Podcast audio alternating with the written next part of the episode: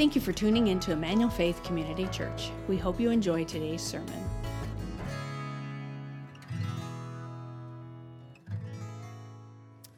Well, hi, friends. My name's Ryan. I'm one of the pastors here, and it's just a joy to have you with us. If you're joining us online, a special welcome to you also.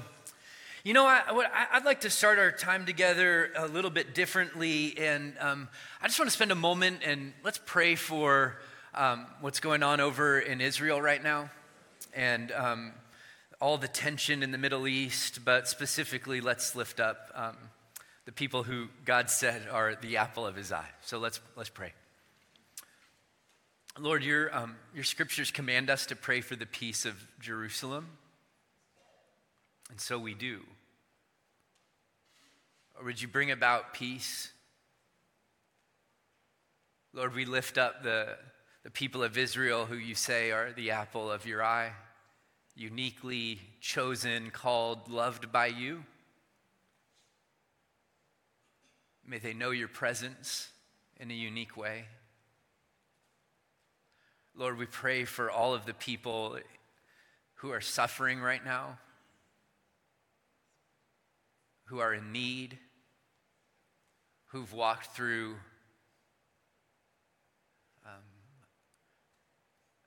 a week plus of things we couldn't even imagine. So, Lord, um, would you be gracious? Lord, I pray for your church that you would raise up peacemakers, please. And, and God, that um, somehow, some way, what the enemy would love to use for evil, what was evil, God, would you somehow use it for good? Please. So we lift all this up to you in Jesus' name. And we all say together, Amen. Amen. Amen. Um, I, I, hope, just can, would you continue to lift up um, everything going on in the Middle East? Pray for the peace of Jerusalem. That's Psalm 122 6, if you're unaware, um, that we're commanded to pray for peace. And um, so let's do that. Let's continue to do that. All right, how's this for a transition? Um, so it's homecoming season. And um, a number of schools have already had their homecomings and um, homecoming dances. And then there's a, a, number of schools that are getting ready to have their homecoming dance. And every time it's homecoming season, I am reminded of one of my personal greatest blunders of all time.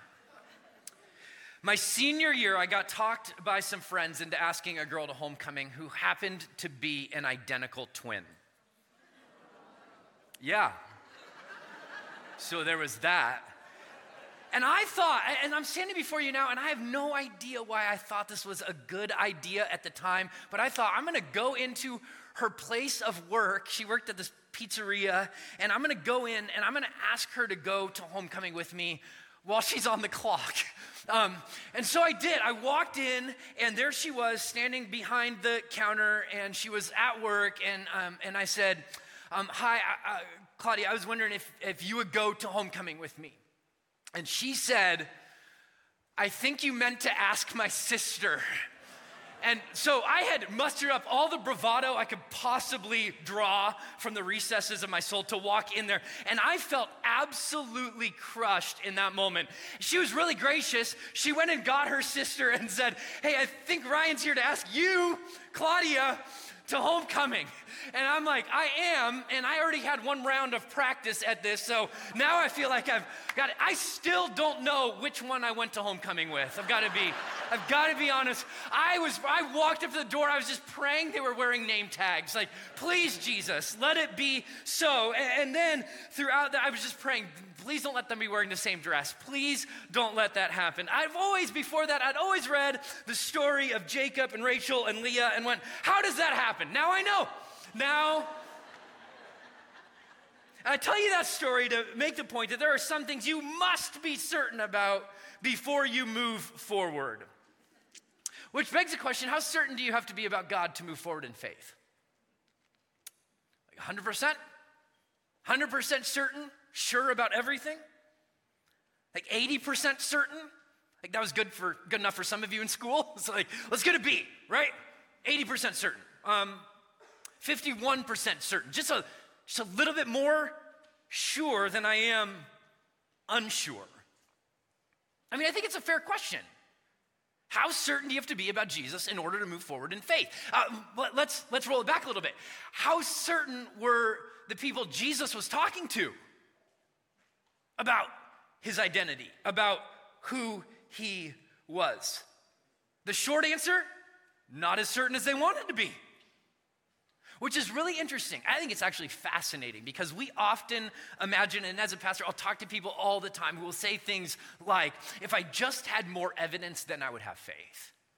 Or if I just saw some of the things that they saw back then in their world, when, when Jesus walked with them, then I would have faith. Or if there was less suffering in the world, then I would have faith. Or sometimes what we really mean is if Jesus just agreed with me on a few more things, then I would have faith.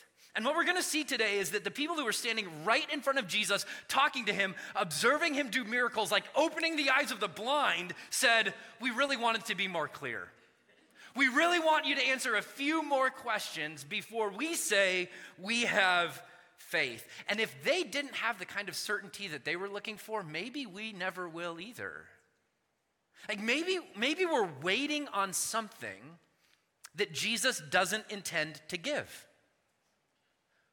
But maybe we have something that's better than what we say we long for. Like maybe there's a better invitation that's out there. That's exactly what John chapter 10, the second part of it, is all about. If you have your Bible, would you open there with me? And let me begin by catching you up on the first half of John 10, because in the first half of John 10, Jesus is in a conversation with some of Israel's religious leaders, and, and he claimed that there were thieves and robbers and wolves who wanted to steal, kill, and destroy. But he told his people that he was the good shepherd who came, that they may have life and have it abundantly. He defined his, his goodness as a shepherd, leading their lives as one who protects, who knows, who guides, and who rescues. He said that he was the shepherd and that we are his sheep. Somebody say, Praise the Lord. That's good news. Now, some time passes between verse 21 of John 10 and verse 22 of John 10, which is where we're going to pick up the conversation today. John chapter 10, starting in verse 22, it says this. And at the time, the feast of dedication took place in Jerusalem. It was what? Winter. Now, all throughout John's gospel, John will use these poetic phrases in order to invite us to dwell more deeply on the scene that we're just about to hear. He'll say things like, It was light, and then somebody comes to faith, or It was darkness, and somebody walks away with questions. Here, he says it's winter, and the conversation is going to be a bit cold. Right, it's going to be a bit cold. I love that John gives us this marker of time when the conversation we're going to read is taking place. It was during the feast of what? Dedication. Well, what was the feast of dedication? I'm so glad you asked, okay? A little bit of a history lesson. The Feast of Dedication was the commemoration of the rededication of the temple in Jerusalem after it was taken back from the Assyrians. So it happened in about 165 BC. The, the, Assyrians' assault on the temple took place about two years earlier in 167, and a king named uh, Antiochus Epiphanes came in and he sacrificed a pig on the altar in Jerusalem, desecrated and decimated the temple, and left all of Israel feeling just gutted. The temple was their heart of worship. It was the place they came to offer sacrifices to their God, to meet with God, to hear from God's voice. And the Assyrians had it, and they were doing unthinkable things in it temple prostitutes, I mean, you name it, et cetera, et cetera, et cetera. And then in about 165, a family named the Maccabeans rose up. Jacob Maccabeus went in, or sorry, Judas Maccabeus went in and he overtook the Assyrians and he kicked them out. And then finally, the Jews had their temple back. The Feast of Dedication celebrated getting the temple back. And what they did in order to celebrate was they lit a little tiny candle in the window of the temple as a way to say, God, thank you for the light that you have restored. That candle was supposed to last for one day. It ended up lasting, any guesses? Eight days. And the Feast of Dedication is what we know as Hanukkah. So if you're ever in a Bible quiz and somebody asks you where's the only place in the scripture that Hanukkah is mentioned, John chapter 10, verse 22 is the only place. And if you're ever in a Bible quiz and there's money on the line there and you win money, let's just split it, okay? Just remember this month. Just kidding. Feast of Dedication. This is the only place it's talked about, and it's celebrated kicking out evil rulers, installing godly rulers, and redeeming worship in the temple putting things right. So that's the context. Those are the themes that we should be looking for as we read through this section of Scripture. Now, continuing, it says this And Jesus was walking in the temple in the colonnade of Solomon. So the Jews gathered around him and said to him, How long will you keep us in suspense?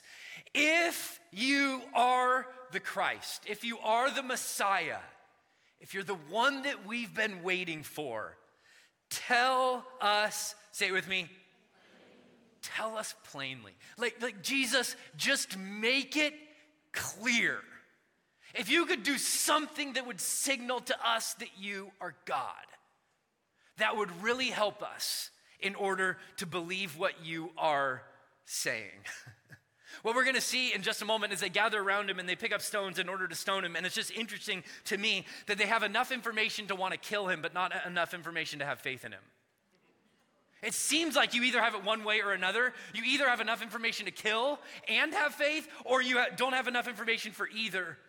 But I think it's clear that their hearts are just unopen to him. We often want extreme or excessive clarity, or at least we say we do. We often think, God, if you would just, if you would just tell me clearly, if you'd give me enough certainty, if you drop a sign out of the sky just telling me who you are, put it on display, then, then I would have faith. Then I would bow in reverence.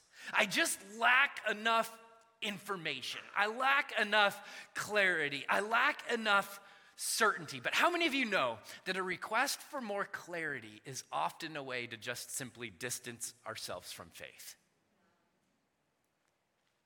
And the truth of the matter is that Jesus never promises certainty. That's why he calls us to walk by faith. He doesn't promise that we'll have answers to every single one of our questions he promises that he will be faithful to walk with us. And living by faith doesn't mean that all of our questions magically disappear. It means that we choose to entrust our lives to God, even in the midst of our doubts and our questions. That's what it means. Now, please hear me. I'm not saying it's just blind faith. That, that's not what I'm saying at all. I think that there's enough that we see around us and enough that we read in history that we can see the fingerprints of God. We'll get to that in just a moment. But I'm not talking about blind faith. See, faith is not belief without fact, it is trust without reservation. Let me say that again. That's what uh, a, guy named Derek Johnson once said. Faith is not belief without fact, it's trust without reservation. And so, in the rest of this text, we're going to see Jesus saying, Here's all the things that you can sink your anchor into, even if you don't have certainty. You can walk by faith. And there's four things in this passage that I want to show you Jesus points out. Here's how he continued it says, And Jesus answered them, I told you, but you don't believe me. I've told you that I was the Messiah. I, have I've made it clear to you, but the problem is not that I'm being unclear. The problem is that you do not believe the words that are coming out of my mouth. The works that I do in my Father's name bear witness about me, but you do not believe because you are not among my sheep. He's going, You're, you're trying to window shop. You're trying to figure out if you believe from the outside looking in, but it never works that way. You never come to faith from the outside looking in. It happens as we step in and we go, Oh, we really are your disciples. We will obey your word, walk in the truth, know the truth, and the truth will set us free. That's the way that it works. But it's interesting. Jesus says if you would just look around and look at the works, he's going to say that word works four times in this passage alone. You would have enough information to take this step of faith. In fact, the Jewish leaders once asked when Jesus had done a number of different miracles and they were discussing among themselves what they believed about this person standing in front of them. They said, When the Christ appears, will he do more signs than this man has done? The answer to that was no. Like he's checking all the boxes. We're not expecting him to do any more. Jesus says, even when you don't have 100% clarity, just take a step back and and examine his works. Examine his works. See, some people are all talk and no action, all bark and no bite, but not Jesus. Not Jesus. I mean, just read through the Gospel of John. We've already seen Jesus turn water into wine, heal the sick, give sight to the blind, uh, come up to a man who's been paralyzed for 38 years waiting by a pool to be healed. Tell him, get up, take up your mat, and walk. And he did. And he did. And Jesus said, if you would just look around, you would have enough evidence in order to take that step of faith. Even if you don't have certainty, you've got enough. Paul makes a similar argument when he writes to the church at Rome. Listen to what he says in Romans chapter 1. Listen for these similar words, answering the question Would you just tell us plainly? For what God, or for what can be known about God, is plain to them. Because God has shown it to them. For his invisible attributes, namely his eternal power and divine nature, have been what? Clearly perceived ever since the creation of the world in the things that have been made so they are, we are, you are without excuse. Here's what Paul says you just have to go outside and look around and look up at the stars and look at the flowers and look at the birds of the air. Look at creation, and in all of it, you are going to see the fingerprints of God. Now, here's the thing, you guys. We have 2,000 years of technology and innovation in order to reaffirm this even more. I mean, right now we have the James Webb telescope that is up in space sending pictures back to us earthlings here, okay? And that telescope is seeing things that we could never even possibly imagine. This is a picture of, a, of stars being born in our ever expanding, glorious universe that God created. They've, they've taken pictures of star smoke that they say is said to be 13.2 billion light years away from us. They've seen pictures of other planets in orbit around other stars. I mean, just unbelievable things. I mean, the more, I would suggest to you, humbly, that the more we learn about the universe that we call home, the more we're pointed to the fact that this is part of a grand design. I mean, let, me, let me give you one example. Did you know, did you know that if the gravitational force were different by one part in 10 to the 40, now we'll talk about how big of a number that is because it's big. Our sun would not exist and neither would we. Okay, so one part in 10 to the 40. What, what's, the, what's a functional equivalent to that? Let me, let me try an attempt to describe it. This is from Frank Turek, a great apologist, and he said this. He said, one part in 10 to the 40 would be like you or me taking a tape measure and starting on one end of our universe and walking. Imagine a tape measure this big. Imagine if that tape measure snapped back on you, right? Okay, one end of our universe all the way to the other end of our universe, okay? And if you moved it the equivalent of one inch, that's the type of a change we're talking about. if our gravitational force was different by that percent, none of us would exist. See, I think the heavens really do declare the glory of God. I, I think the skies proclaim his works. Day after day, they pour forth speech. Now, is that ironclad proof? Not in the sense that we're often looking for it. Is it enough to lead you to a creator? I believe that it is. I believe that it is. And see, the questions that re- remain latent can either lead us to doubt or awe. I mean, if God really is who he says he is, we're not going to be able to understand everything that he understands. We're human beings, he's divine. And what the scripture says, his fingerprints are everywhere, and if we have eyes to see, oh man, and hearts to hear, then maybe we have enough to step over that line to say, I believe. See, Jesus tells his listeners if they would just look at his works, they'd see his fingerprints everywhere, but they won't do it. So he goes on and he gives them a few more things to look at. He says, My sheep hear my voice, and I know them, and they follow me. This is an echo back to John chapter 10, verses 3 through 5. I give them what? Eternal life and they will never perish, and no one will snatch them out of my hand. There's a threefold promise there, and I want to focus in on two parts of it right now. But what I want you to see just initially is that this whole section of scripture is about Jesus as the shepherd, not us as the sheep. I mean, Jesus is talking about his power, he's talking about his goodness, he's talking about his grace. Um, echo back to last week, you're still sheep. We are still sheep. We're still weak. We're still helpless. We're still in need. But the good news of the gospel is that while we were sheep, we were still deeply and dearly loved by our good shepherd. Amen? And Jesus wants his people, even if they still have questions and they're going, would you make it more clear? I think he's inviting them to trust his promises. Trust his promises. What were those promises? Two that I want to point out. Number one, that you would have eternal life. This is not the first time that this promise has been made in the Gospel of John. You probably saw it, John 3:16, on a football sign yesterday, or you will today, right? It's not the first time that eternal life is promised. But what is that? What, what, is, what does eternal life really mean? What does it really mean? The only time Eternal life is described in Scripture, it's described in John's Gospel, and listen to the way it's described.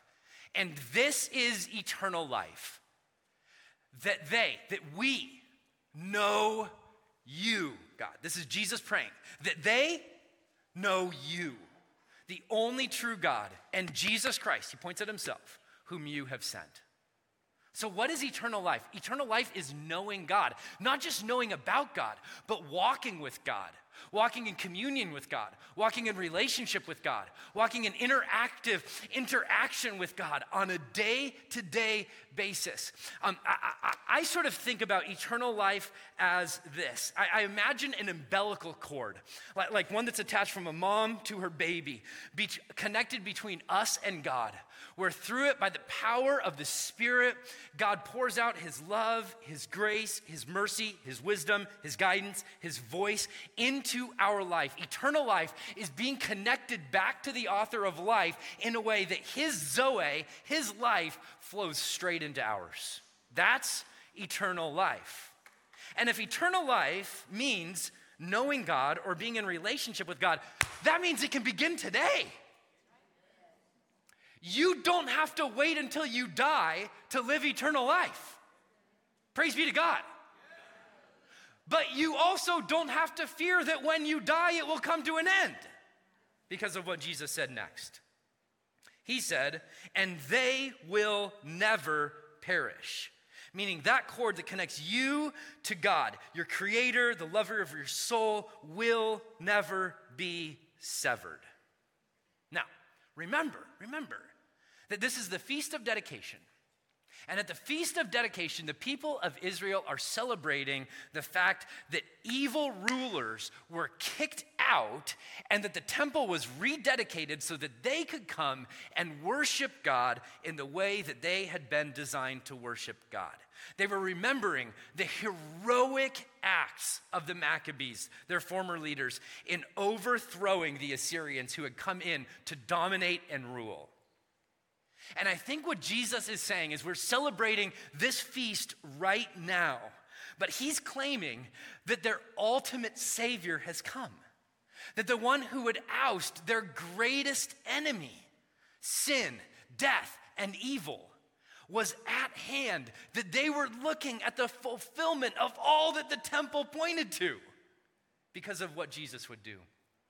Listen to the way that the author of Hebrews put it. He says this Since therefore the children share in flesh and blood, he, Jesus himself, likewise partook of the same things, that through death, he might destroy the one who has the power of death. That Jesus, in his death, ousted and kicked out the one who had the power of death. Who was that? That is the devil.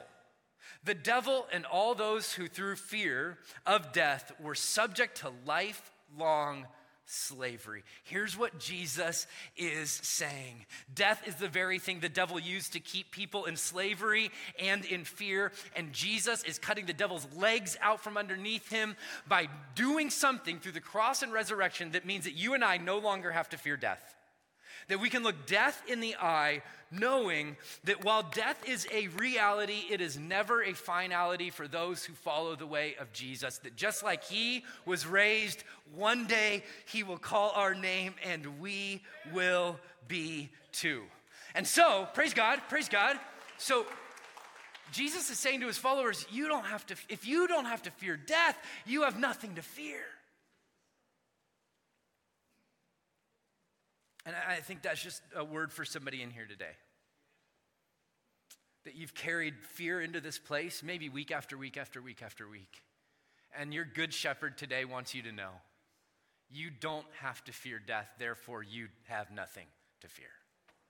He's conquered it, he's been victorious, he's good, and he holds you.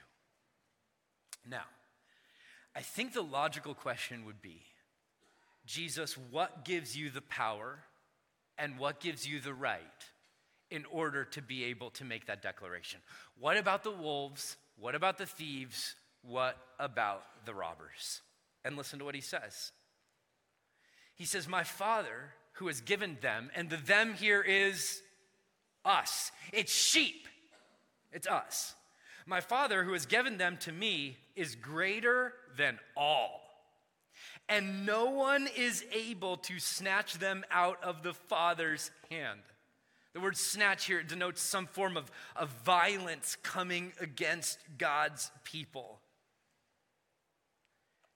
This eternal power, this never perishing. Oh, you guys, this is such good news. This is such good news. It is kept and it is held not by your power, not by your strength, not by your ingenuity, not even by your faithfulness. It is held and kept by God Himself. And so Jesus says, You can rest in my power. You can rest in His power. He's not holding out on you, friends, He's holding you. I love the way that the author of Hebrews puts it when he says this let us hold fast the confession of our hope. Oh, why? because he who promised is faithful. I hope today that you are grateful that your confidence doesn't have to rely on your ability, but on Jesus' strength. See, when we falter, he's faithful. When you fail, he's faithful. When you doubt, he's faithful. When you die, He's faithful. He's faithful. He promised and He is faithful. And Jesus is saying that nothing and no one can separate you from the love of God that's in Christ Jesus our Lord. not height, nor depth, nor angels or principalities, nor anything else in all of creation could separate you from the love of God that's in Christ Jesus our Lord. That's good news. That's good news. And then Jesus tells them and us more explicitly why we can trust his power and rest in his power. Here's what he says He says, I and the Father are what? One.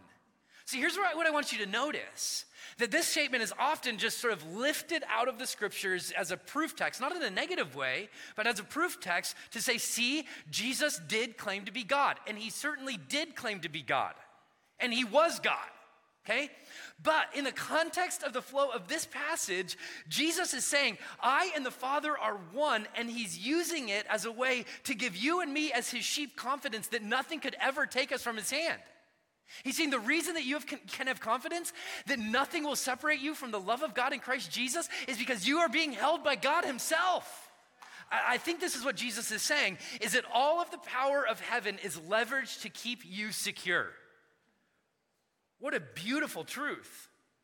Now, once again, as we read through John's gospel, this is not, um, for Jesus to claim, I and the Father are one, is not new information. I mean, the whole gospel, I mean, John came out of the gates pretty strong in his gospel.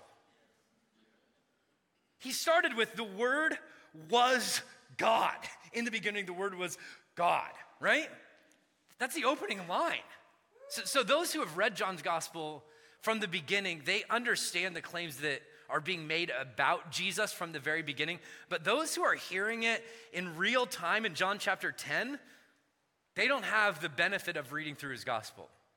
Some of them are hearing it for the very first time. And for us, it's good news. For them, it's blasphemy. It's blasphemy. Listen to what happens next. So the Jews picked up stones again to stone him. And Jesus answered them I've shown you many good works from the Father. For which of them are you going to stone me? I love that. That's just a, just a little bit of a jab. Oh, I'm on trial. Uh, am, I, uh, am I on trial for the water to wine? And they're like, no, we would never. Uh, what about um, the making the man born blind see? Um, not really that either. Or, or am I on trial for the guy who was paralyzed walking? No, not that either. And Jesus is like, well, what good work am I on trial for? And the Jews answered him, it's not for a good work that we're going to stone you, but for blasphemy, because you, being a man, make yourself God. So, anybody that tells you, well, as you read through the scriptures, Jesus never claimed to be God, because that line of thinking is out there, I would just say it's completely erroneous and completely false. Jesus very clearly claimed to be God in a Jewish context to Jewish people. They very clearly understood what he was saying because they wanted to kill him. In fact, they eventually did, spoiler alert, they did kill him. they did. And he raised from the dead, also, spoiler alert. Happy Easter, okay? Christ is risen. They did. And so you, I mean, you may think that Jesus is a liar, you may think he's a lunatic, but please don't put him in a box to say he never claimed to be the Messiah. He very clearly did. And so while the, while the people Jesus is talking to might not have all the clarity that they want, they may not have all of their boxes checked. Jesus says, you, You've seen enough. You've got promises. You have my power holding you. And then he's got this challenge acknowledge my deity, he says. Acknowledge his deity. I and the Father are one. But let's do some theology together for a few moments because that's quite the statement, isn't it? What does it mean that Jesus and his Father are one?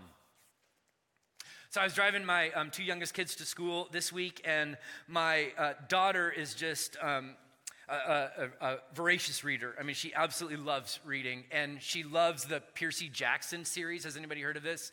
It's sort of a retelling of Greek mythology, and Percy, this main character in a number of the books.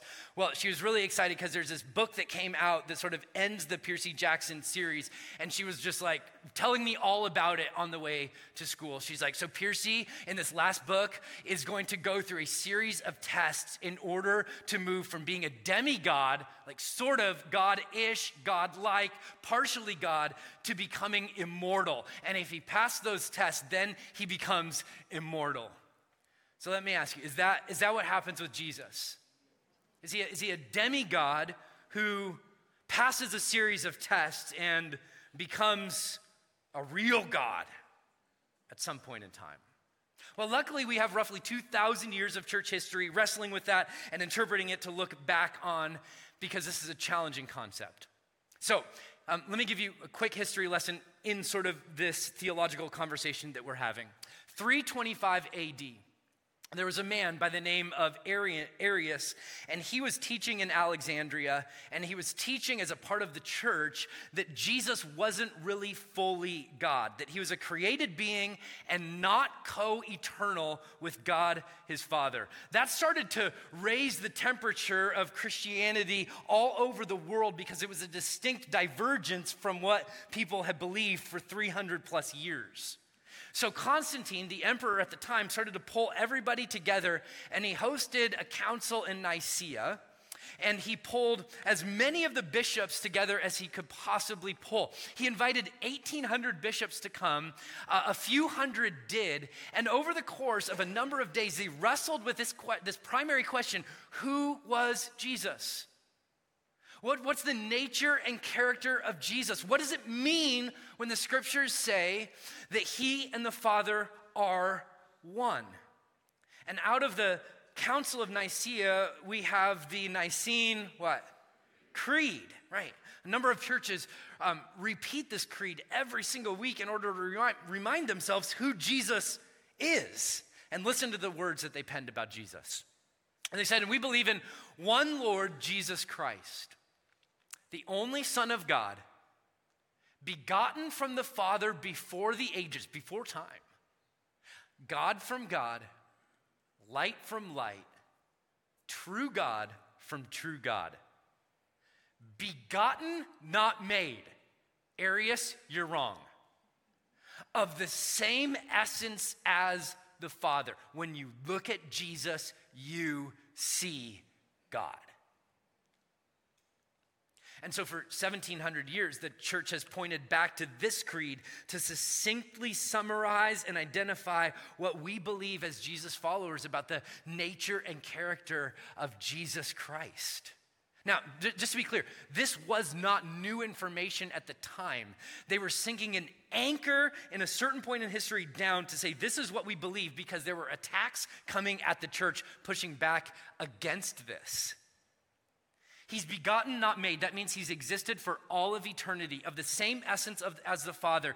That means that they are one in will, in power, in mission. That Jesus is not a Percy Jackson demigod, that he is fully God and fully human. He is not a created spiritual being, he's not a created being. He's not only a prophet, he's not only a good teacher, he is completely divine. Full stop. That's what they believe. That's what we believe about God. That's what we believe what Jesus means when he says, I and the Father are one. And by the way, just as a way of reminder, all of this is leveraged to hold you and me safely in his hands. Well, that doesn't stop the debate because it continues. And Jesus, in a very enigmatic way, is going to quote an Old Testament psalm in order to reinforce his point that he and the Father are one. Listen to the way it goes. And put your thinking caps on and follow along in your Bible because this is a complex and difficult to understand argument. Verse 34 Jesus answered them, Is it not written in your law, I said you are gods, lowercase g? Now, this is a quote from Psalm 82, verse 6. The question is who are these lowercase g gods that are being referred to? Two primary options. They're um, one, they are created spiritual beings who have very real power. You might think of them as angels or demons. Or, or they are people who are called to rule and to reign and to make just judgments so that the people of God could flourish. And they sort of interact in this median space of acting godlike in the community because they make judgments. Now, I think it's the latter of the two, and I'll tell you why. Verse 35 continues. If he called them gods, lowercase g, to whom the word of God came, and the scripture cannot be broken. So these lowercase g gods, whoever they are, they have to be the people to whom the word of God came, and the word of God here is equated with what? Scripture. So these lowercase g gods are the same people who received scripture. I would say that they are the Israelite rulers or judges who were given scripture and tasked with shepherding and caring for the people in a way that would lead to their flourishing. And they were bad shepherds. Just read through Psalm 82. Jesus ends by saying, Do you say of him whom the Father consecrated and sent into the world, saying himself, you are blaspheming because I said, I am the Son of God? Now, um, raise your hand if you want to explain this to us. Okay, right. Yeah. I mean, it's a com- this is a complex argument. And here's what I think Jesus is saying I think he's pointing to scripture that uses, Psalm 82, that calls human rulers, quote unquote, gods or the sons of God because of the position that they held within the community and the power that they were called to operate with, making just and righteous judgments so that the people could flourish. He's saying, You use that term for them. Why would you be so opposed to using it for me, God incarnate, walking among you, the one who was legitimately actually sent by God, and by the way, the one who is doing all the things that you know God said he would do? So I think in, with the Jedi mind trick, he's pointing back to scripture, going, You shouldn't be so thrown off. You shouldn't be so thrown off. How much more should the actual Son of God hold that title? Now, whatever you do with this passage, we know what Jesus' point was. He was reinforcing the point I and the Father are one. Because that's what launched him into all of this, and that's the bookend that he ends with also. Verse 37. If I'm not doing the works of my Father, then don't believe me.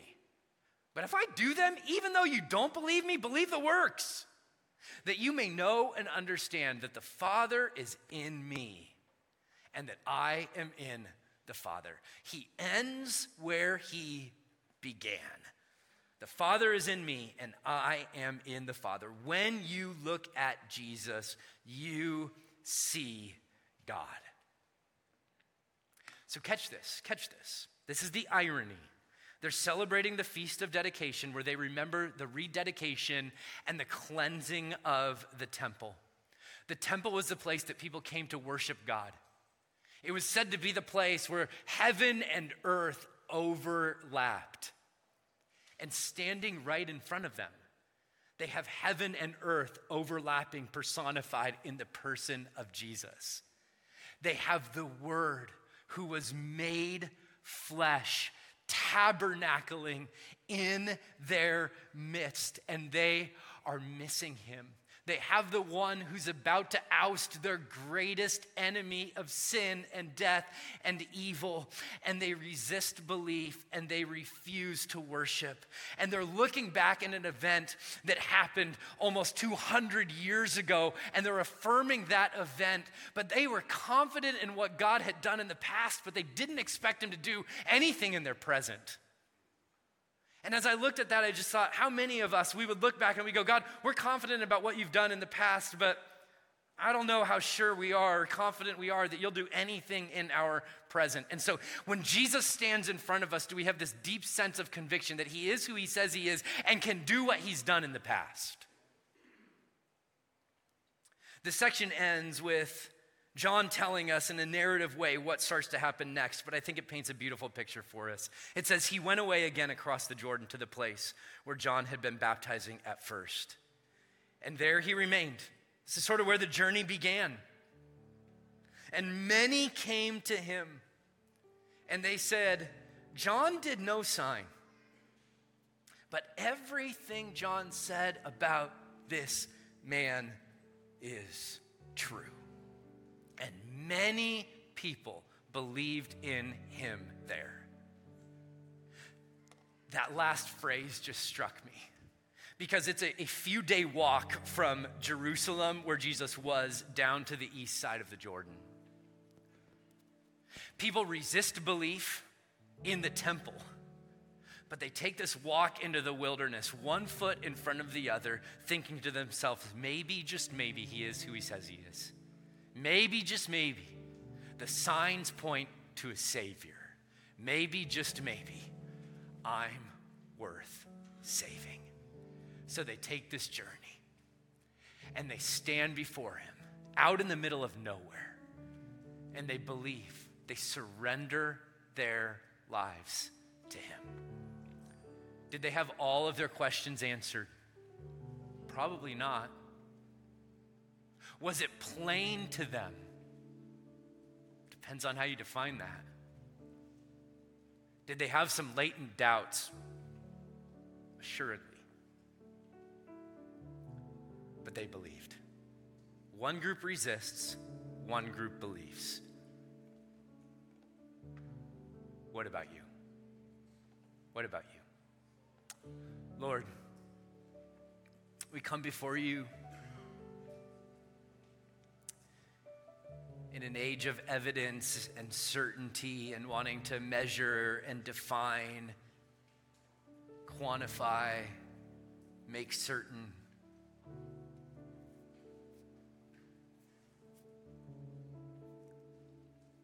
And yet you call us to faith. Call us to believe, not blindly, but maybe without all of our questions answered. Lord, for the people in this room who have been holding out, saying, I need more evidence.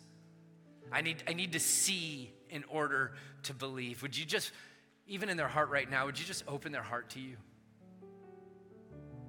Just take that step towards you, knowing that even the people who walked with you face to face didn't see it as plainly as they wanted to. Give them faith, Lord, to step towards you, to believe in you to give their lives to you, to surrender. And Lord, as we do, may we experience and taste the eternal life, the God life with us that will never let us go. Pray this in Jesus' name. Thank you for listening to our service. We'd love to have you join us in person.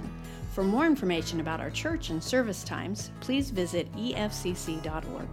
If you would like to support the ministries of Emmanuel Faith, you can do so at efcc.org/give.